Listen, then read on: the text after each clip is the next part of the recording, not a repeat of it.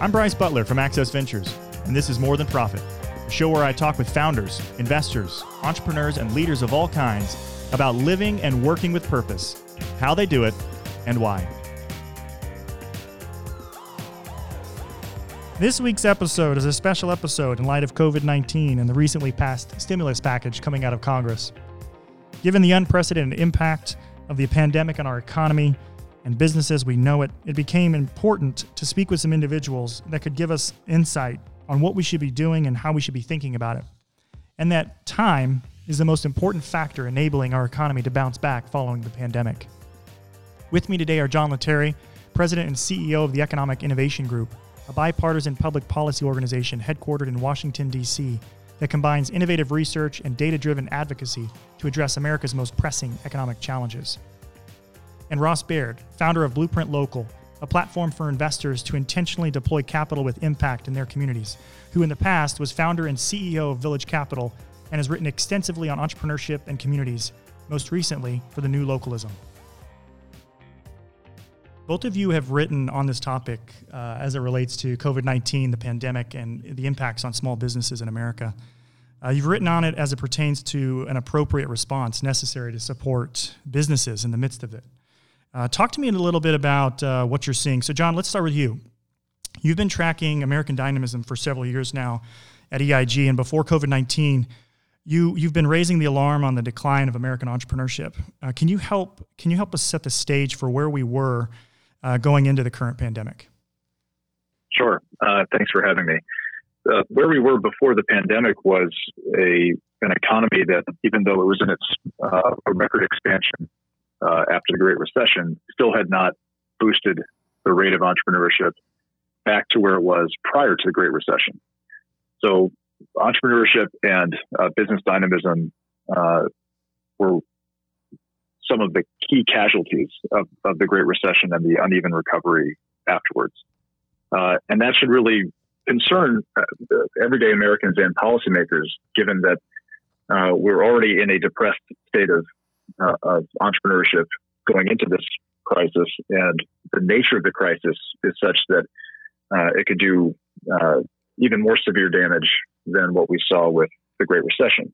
And a lot of that depends on how policymakers respond. So what, what we saw with the Great Recession was it was the first time on record that the death rate of firms uh, exceeded the birth rate of firms, and that happened for three years in a row. And even once the dust settled and the economy started humming again, the startup rate barely budged from its all-time low. So you saw a huge collapse with the re- recession. You saw very little bounce back, and uh, the numbers, the latest data we have suggest that the best year since the recession would look like our worst year prior to the recession on record. That's a pretty stark difference and a, a very stark uh, issue in light of how well the economy was doing on other factors uh, beyond entrepreneurship. So, Ross uh, Ross Baird, you are the founder and uh, of Blueprint Local and doing a lot of work across the country in communities specifically in de- depressed communities, looking at ways to, to leverage capital to support low and moderate income census tracts. Uh, in your recent piece in the New Localism, and also in, in John's uh, several articles on EIG, you both mentioned the current jobless rate, which this past week uh, was at the highest rate ever at 3.3 million Americans filing for unemployment. Uh, but you also mentioned the dire state of Main Street businesses, businesses that generate 50% of jobs in America. Uh, businesses that you mentioned have maybe 15 days of cash to buffer. What are you What are you seeing as the current impacts of the COVID nineteen pandemic as it relates to small businesses, uh, beyond what John was talking about with uh, with just going into it, the issues that that uh, businesses were facing in America? Um, what are you What are you seeing as uh, as concern that concern you the most? It's it's a bloodbath. I mean, I think that the um, businesses that run our country, the small businesses, um, which is technically businesses with fewer than 500 people, um, typically um, live week to week or month to month. You know, one one week's revenue pays the rent, and one week's revenue pays the payroll, and one week's revenue pays for all the other miscellaneous things. And so, so losing even a few weeks of payroll is is devastating to the vast majority of businesses. And so, if we look at, um, just never seen anything like a complete and total shutdown of discretionary spending. And so, um, not you know, we're talking about restaurants, barbershop, uh, hair cutting places, Main Street businesses, but also um, services businesses, tech companies, and people who work at restaurants spend money elsewhere. So we're, we're, we're sucking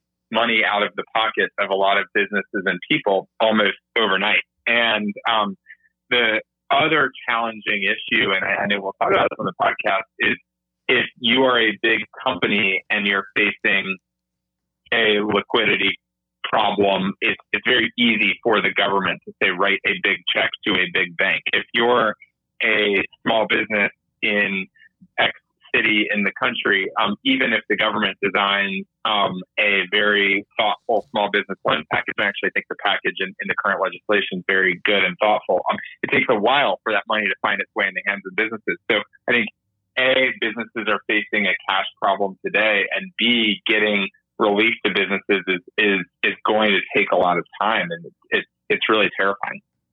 So, John, we're, we're talking on a Friday uh, just before the House vote on the two trillion dollar package. Um, can you can you take a moment for us real quick and break it down for our listeners as it pertains to businesses? What what maybe at a high level what what specifically is in there right now?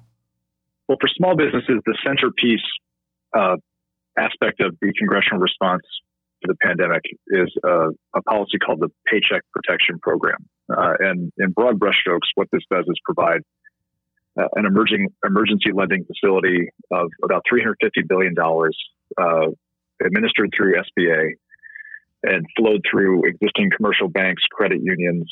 Uh, it's going to be an expanded pool of lenders than what a typical SBA program would, would entail. Uh, but essentially is a hybrid uh, low interest loan uh, and grant program. And the idea here, the fundamental goals are to provide um, liquidity to cover short-term operating expenses and to do so in a way that uh, encourages the business to retain its employees. Uh, so it's a, a, partial revenue replacement, and to the extent that a business retains its employees, they're getting uh, the grant forgiven or the, the loan forgiven, uh, which in effect turns it into a grant. The, so that's good. That's a great start. At 350 billion, though, to, to Ross's point, this would have been a great thing to pass three weeks ago before a wave of closures uh, and mandatory shutdowns forced hundreds of thousands of businesses to close their doors, uh, uh, leading to complete dry up in revenue, uh, you know, evaporation of the customer base. Uh, businesses have fixed costs, so whether or not customers show up, whether or not their their lights are even on, they still have to pay rent, they still have to pay mortgage. Uh, if they're retaining staff, they still have to pay them.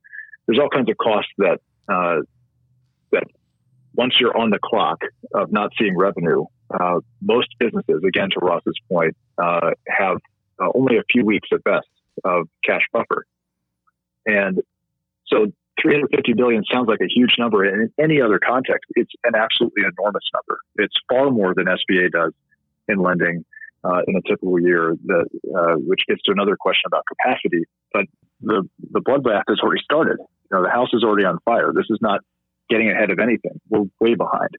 And really, everything that the federal government has done so far in this process has been too small and too slow to account for where we are today, let alone skating to where the puck is going in a couple of weeks.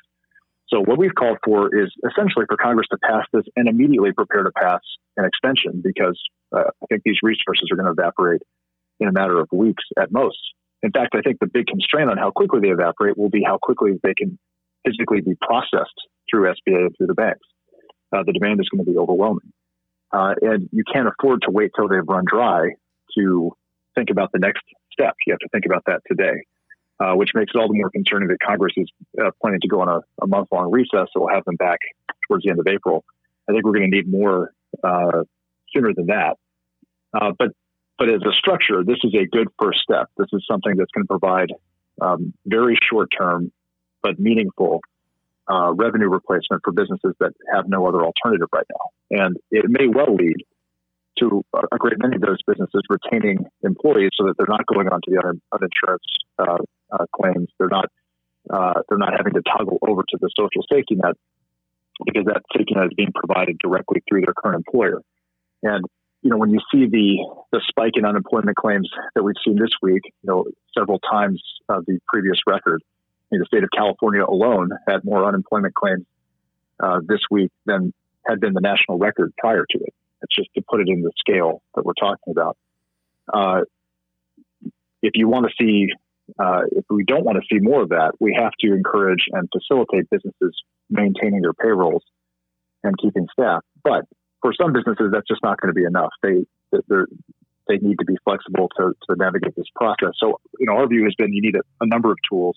You need large scale, and you need as few barriers to entry as possible. And unfortunately, while this is a good step, it really would have been a great step three or four weeks ago in anticipation of what may have been necessary, all these shutdowns and mandatory closures. Weeks behind that, it's really too little too late for a great many businesses that have closed permanently and many others who are right now on life support. So if the cash doesn't get out the door quickly, if you don't have uh, a quick facilitation of this on a practical basis, you know, you multiply the damage that's already done uh, several times over. Yeah. So John, you mentioned uh, the the navigation of this. Um, I think that's that's going to be one of the biggest issues. Obviously, the timing is off. It should have been done several weeks ago. Uh, but just now, I mean, it's the it's the government, and governments are massive bureaucracies, and so I want to I want to ask both of you. I want to start with Ross, but just what what would you tell businesses? Uh, what are you seeing as, as good resources or ways for uh, for businesses to begin to navigate this? Uh, so Ross, we'll start with you, and then John, I'd also like you to answer that as well. Yeah. So the the very clear uh, recommendation I've been giving to business owners is um, any federal relief is going to come through the Small Business Administration. Um, and the uh, rate limiter, I think, in helping businesses is how long it will take um, this pretty understaffed administration to process a lot of loans. Um, so, first thing I would do, if you think you do want any of these uh, resources, go to disasterloan.sba.gov um, and work on an application. Uh, the most important thing you're going to need to do in this application is think through the economic scenario that will help you survive. I think there will be an economic snapback. I don't know if it will be, you know, six months from now or shorter or longer, but I'd, I'd assume that you're not going to see meaningful revenue come in over the next three months. So figure out what it would cost for you to keep your team employed. Um, as the legislation is written, if you keep 90% of your team that you had, or 90% of the payroll that you had as of February 1st, um, any loan you take on will be um, credited as a grant um, and and project what it would take if, if, if, there's no new meaningful revenue with, with keeping the same cost. So that SBA loan application is the first place I would go. Um, now, the SBA loan application might be really bureaucratic and confusing. Um, in your hometown, there are small business development centers, minority business development agencies, women's business centers, startup accelerators. Um, the, the capacity of these vary place by place, but I would Google those keywords in your hometown and figure out um, how to get connected. Um, there are also um, specialists who help businesses figure out how to apply for SBA loans. Um, they usually do this for a fee, so I make sure you're, you're, not getting taken advantage of. But there there are people who you know having having someone, an accountant or someone who's familiar with the process, help you through may may be well worth it because it is a very confusing and bureaucratic process if you're not familiar with it. So um, there are organizational resources and there are individual resources you might you might look to through for help. Um, there are also um, city programs. Atlanta and Birmingham are two examples of cities that have stepped up with local programs. Um, there are companies like WeFunder and PayPal that are stepping up with working capital loans. Um, the uh, Case Center at Duke University has a guide of all of these programs. There's collectively about 14 billion in independent programs. So if you Google uh, Case Center, Duke University, coronavirus, small businesses, or some combination of those keywords, you should be able to to find that pretty quickly as well. So there, the encouraging thing. I mean, John said this package should have been passed three weeks ago, and the very discouraging thing is um, it, it, it, it's a real apocalypse scenario for small businesses. The encouraging thing is um, seeing a lot of local and private sector and federal efforts come together. And I, I, I just think those of us who are in the middle of this need to do the best we can to help help entrepreneurs navigate and wayfind through what's out there. I think Ross put it really well. That one thing I might add on a practical level is to talk to your existing commercial lender and uh, make sure that they're they are aware and that they're prepared uh, for what they need to do. And you know, if you're a business, you want to be first the first call from your lender when uh, they're able to actually process uh, these applications. Right now, they can't. Uh, the day after they pass the bill, they won't be able to. There's still guidance that SBA has to provide and new forms that have to be created and all that. So there, there'll be something of a lag time. Hopefully, not too long, but it's not too early to start reaching out. I think to your lender now to say, "Hey, I know this is coming. I intend to apply. What can I do to expedite the process? How quickly can you reach out to me once uh, once you're able to, to process the uh, the applications and just start to prime the pump?" Uh, I know that that's uh, something that a lot of businesses I've spoken to are doing, and uh, would be top of my mind if I were uh, anticipating applying for these loans. We've talked about it. The jobless rate's at an all-time high.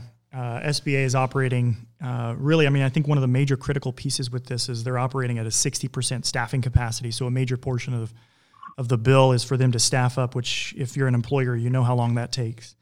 Uh, there's also the, the cash crunch that the small businesses are facing. So, really, you boil it down. There's there's a major issue of time uh, that we've been highlighting. Uh, you mentioned this should have been passed three weeks ago. Um, so, time is not something that we have. But uh, and and Ross, you mentioned a couple of examples. But if, for both of you, what I'd like to to get at is what what should communities be doing um, as a response to this, recognizing um, that the SBA is a thing, uh, the, the, stimulus package is, is a thing that, that's there, but uh, we don't have the time. And so, what should communities and regions and states be doing right now uh, in, in support of, in conjunction with, alongside of uh, what's been passed by? Um, by Congress or what is being passed. So I'll start with you, John. Uh, do you have any thoughts on on what communities should be doing right now? Well, I'll start with one of the challenges, which is that uh, states and cities are going to face a massive, a massive budgetary shortfall of their own as a result of this crisis.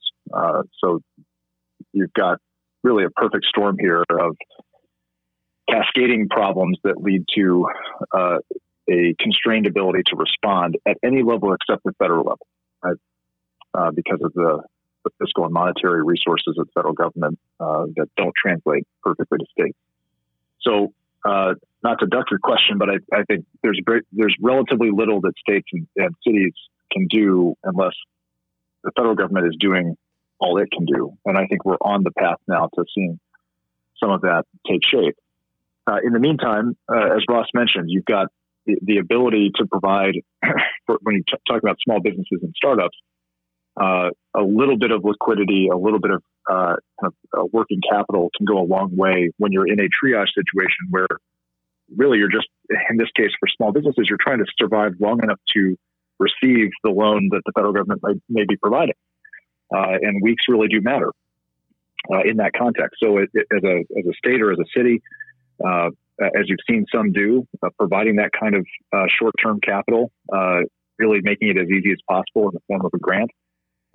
would be the first thing that I'd be thinking about is where do we have capacity um, as a municipality, as a county, as a state uh, to to be able to provide that kind of um, bridge financing that allows just businesses to operate and maintain some kind of footprint. Uh, and this is really important, I think, taking a step back because the more of these businesses that survive, the stronger the recovery is going to be once the crisis is over. Uh, right now, we need an economic slowdown uh, in order to fight the fundamental problem, which is the, the virus itself and, and the health situation. Uh, but if we want the snapback that should typically follow a very sharp recession, uh, you have to have employers that have survived the storm and able to to have that kind of quick uh, response. So, so it may be a short term pain for uh, for the state and local level to be providing that kind of uh, uh, liquidity at a time when they know their budgets are going to be constrained. But it's it would be penny wise and pound foolish to not make the upfront investments and expenditures that enable a strong recovery uh, for fear of overspending now. Uh, because again, you want a tax base, you want revenue to come in as a state six months from now, a year from now. That's predicated on there being a strong business community that survives. It's predicated on people being able to go back to work, earn a living, and pay taxes. Uh, th- those are all things that you know flow together.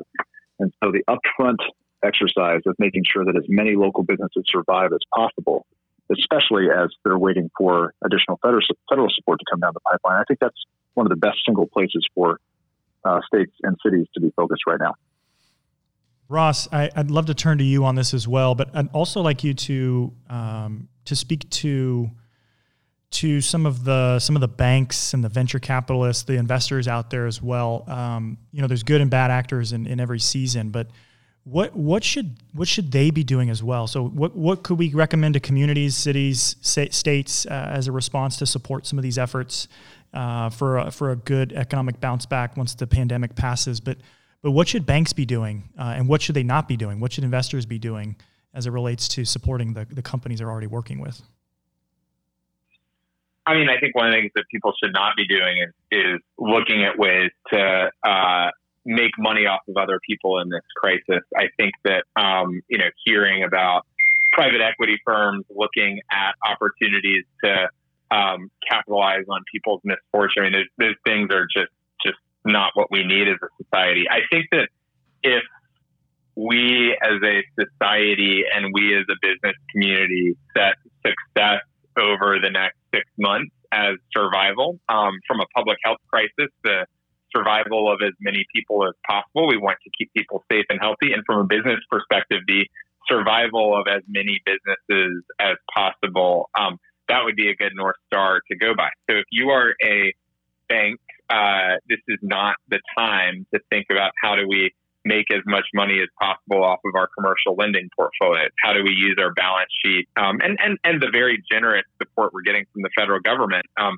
how do we use our balance sheet to keep as many of our customers and as many of our potential customers alive as possible? Um, in some cases, both literally and and as a as a liquid business. Um, if you are a business owner thinking about the survival and health of your employees, I think one of the uh, most important things about the, the relief package passed through Congress is the intent is if you are an employer and you keep your employees on the payroll, um, there is a mechanism for you to get relief. If if if maintaining the livelihood of your coworkers is, is the most important thing, that is something that's designed to reward you. So I would say, um, can we mobilize economic development resources, bank resources, and kind resources to keep our existing employers alive over the next six months. Because um, I, I, completely agree with John said. Uh, the cost of shutting down and starting back up a business, particularly among business owners of color, particularly among distressed communities, particularly in places that are hard to hit, is much, much higher than the cost of, of keeping businesses open and having them survive. So, you know, how do how do we survive public health wise as a society, and how do we have as many businesses survive the next six months as possible is, is, is really what we should be thinking about. Yeah, and one thing, Ross, that I really um, I really appreciated about your article in, in particular was um, you you mentioned not just the economic impact, uh, but the emotional burden uh, that this has placed on business owners and and employees. Uh, I'm, I'm, curious if uh, if there's any anything that you're seeing to address uh, this aspect, or anything that might be recommended uh, in light of this crisis for for business owners. Is there anything as a, as a nation, as communities, that we should be considering as it relates to the to the emotional burden uh, that this places on on many of our citizens? Yeah, um, you know, yesterday Andrew Cuomo in his daily press conference said something that I think is it really resonated with me. He said facts are sometimes uplifting, uh, sometimes discouraging, but always empowering. Um, and, you know, I own a business. I have a team. I've had very intentional conversations with my team members around best case and worst case scenarios for our business over the next six to nine months. Um, and if you think no one's job is at risk, uh, I think laying out to your team that fact, you know, what your monthly burn rate is, what your monthly revenue is, uh, and that will be encouraging. If you see three million jobs are lost and you work for a company, your your your first thing is, am I next?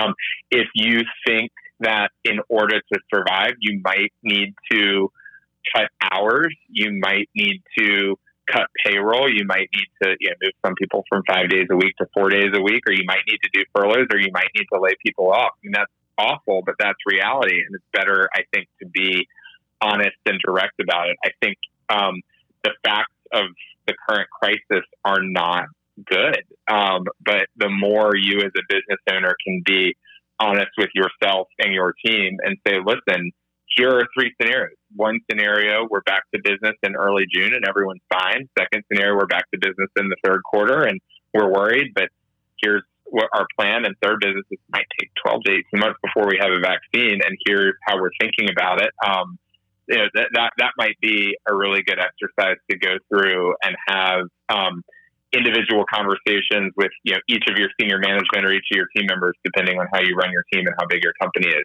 I think um, just get a grip as quickly as possible as a business owner on the facts and be as uh, direct with your uh, employees and your coworkers with the facts as you can. And it, it's, it's an empowering situation for everyone.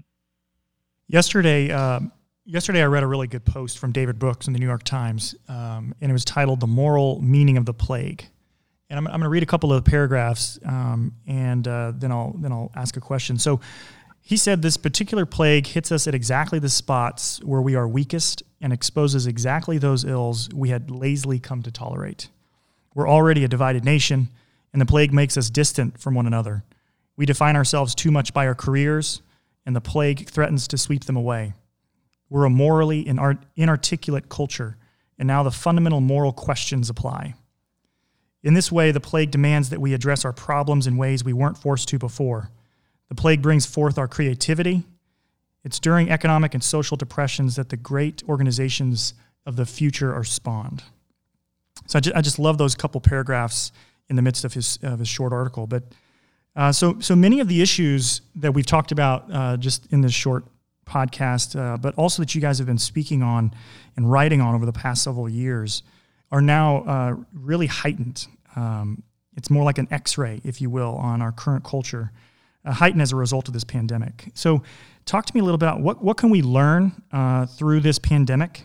Um, how, how can this or how will this uh, change the systems uh, in light of this pandemic? What, what can we hope to come out of this um, as, a, as a stronger nation, uh, more focused uh, on the things that, that should be in focus for us as, as a community? So, John, I'll start with you. What are some of your thoughts? Is, what, are the lessons that we should be learning, and, and where can we go as a nation from this?